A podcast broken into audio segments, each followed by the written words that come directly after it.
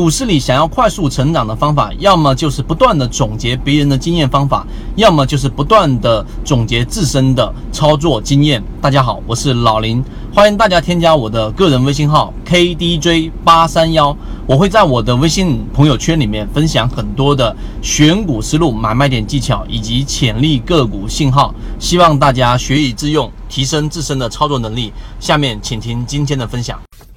对于看报表。看研报这样的一件事情，我估计大部分交易者都有去做。那么今天我就用三分钟来分享一下，给大家去讲一讲我们对于研报的一个正确的一个认识和看法，才能真正的辅助我们把交易给做好。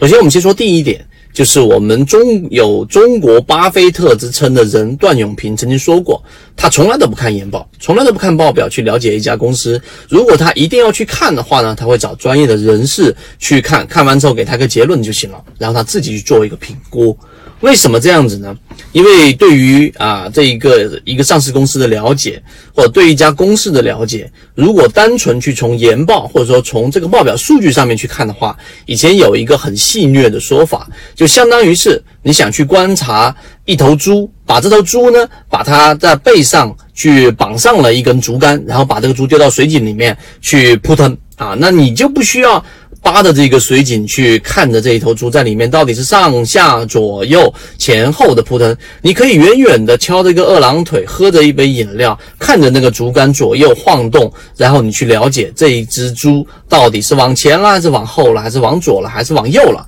这个就是对于报表的一个很形象的一个理解，这是第一点。第二个，对于报表呢，很多情况之下，刚才为什么我说段永平他基本上自己不怎么去看研报呢？因为研报它就相当于是用各种数据和报表来把一个环境给你描述出来。做一个比方，就像是医生在看你的化验单，化验单它可以做你身上的所有的数据的一个统计，但最终它永远取代不了医生对于你的诊断。啊，就到底你是生病了还是没生病，医生会综合的去进行评估和这个诊断。啊，那那为什么不能出现一个机器把所有的数据统计出来？你是一个健康的人，只要数据上符合，你就是健康的人。为什么还有医生这样的一个职业呢？就是说明所有的数据和诊断都不可能取代我们所说的这一种人的这样的一个诊断的一个过程，因为他要了解方方面面生活作息，甚至于如果说是上市公司的话，这个上市公司的创始人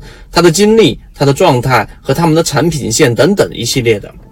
这个在我们的左脑护城河里面有提到，后面我还会补充一些福利给大家，怎么样去评估一个上市公司的五条原则。所以这是第二点，我们对于报表的一个正确认识，既不可以忽略它，如果忽略它，就是一个神医啊，就看你面相，然后就几句聊天就能知道你的症状，这也不足够科学。这是第二点。所以第三点，我们才需要引入到我们的交易系统。这个交易系统既要有护城河啊，刚才我们说了，这一个报表你要了解一个客观的环境啊，一个数据。第二个，你要了解它里面真实的情况，就是你真的要扒着这个井沿往下去望，看一看这个猪到底是在怎么样运动的。那么这个时候就引用到了我们的交易模型，其中包含着散户割肉，对吧？看到了散户数量的大幅减少，那说明筹码是真实在密集。我又看到了这一个缠论的这一种不同级别里面的拆分、技术分析、资金角度去看待这样的一个上市公司里面的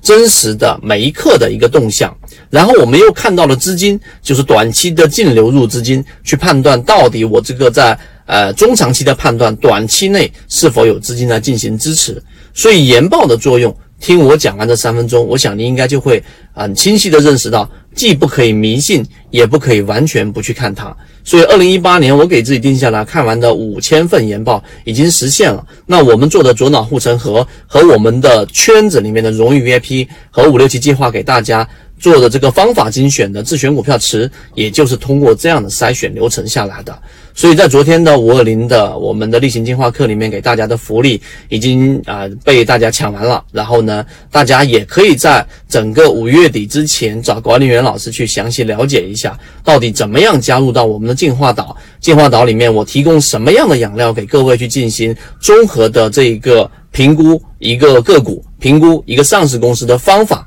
那么我认为这样的方法对于大家来说，多少从呃自己的筛选和交易的角度是会有所帮助的。希望今天我们的三分钟对研报的讲解和我们后期在进化岛里面和我们的荣誉 VIP 圈子里面给大家提供的养料，能对你来说有所。这里给大家讲的只是交易系统模块当中的精华部分，参与到系统进化，我们会有完整版的视频和图文资料给大家去学习，并且会有实战营来辅助大家理解。如果你也想在股市当中去建立一套自己的实战交易系统，并且长期盈利，可以现在就添加上我的微信号 KDJ 八三幺，一起进入到我们的实战圈子，和你一起终身进化。